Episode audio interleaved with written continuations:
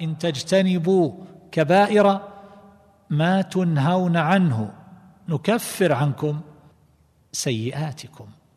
هذا يدل على أن اجتناب الكبائر يكون سببا لتكفير الصغائر. وهذا من فضل الله ورحمته بعباده. يعني الذي يكفر الصغائر أشياء الاستغفار والتوبة. فالحسنات كما قال الله عز وجل وأقم الصلاة طرفي النهار وزلفا من الليل إن الحسنات يذهبن السيئات. اتباع السيئة بالحسنة. وكذلك أيضا فإن الصلاة إلى الصلاة والطهارة كذلك كما في الحديث هل يبقى من درنه شيء؟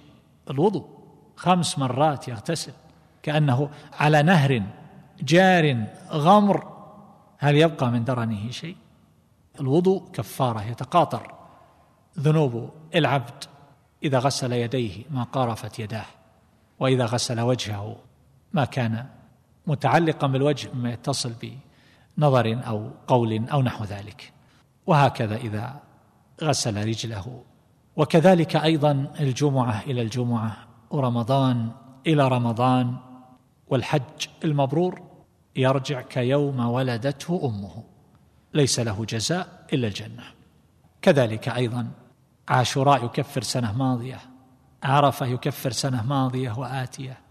وكذلك ما جاء من الأذكار حطت عنه كذا وكذا خطيئة. وكذلك أيضا الخطى إلى المساجد واحدة ترفع درجة والأخرى تضع خطيئة. وما يصيب الإنسان من اللأواء والشدة والهم والنصب والوصب والأذى والحزن كل ذلك يكفر الله من خطاياه حتى الشوكة يشاكها. فهذه كلها مكفرات وهي كثيرة. فمن الذي يبقى بعد ذلك يحمل يوم القيامة أوزارا على ظهره وهو يسمع مثل هذه المكفرات.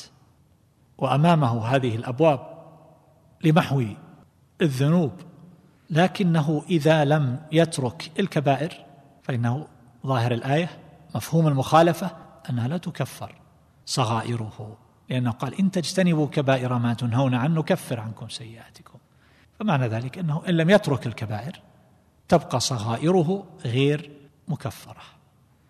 وكذلك إذا كان يدل هذا على سعة رحمة الله وعفوه وإحسانه ولطفه بعباده إذ لو عاملهم بالعدل لا كانت المؤاخذة بالصغائر والكبائر وكان ذلك سببا لهلاك الناس. لكنه يعاملهم برحمته وفضله. وإذا علم المؤمن مثل هذا أكثر من الاستغفار فاكثروا من الاستغفار الذي يقصد به التوبة. ليس الاستغفار الذي يكون باللسان فقط.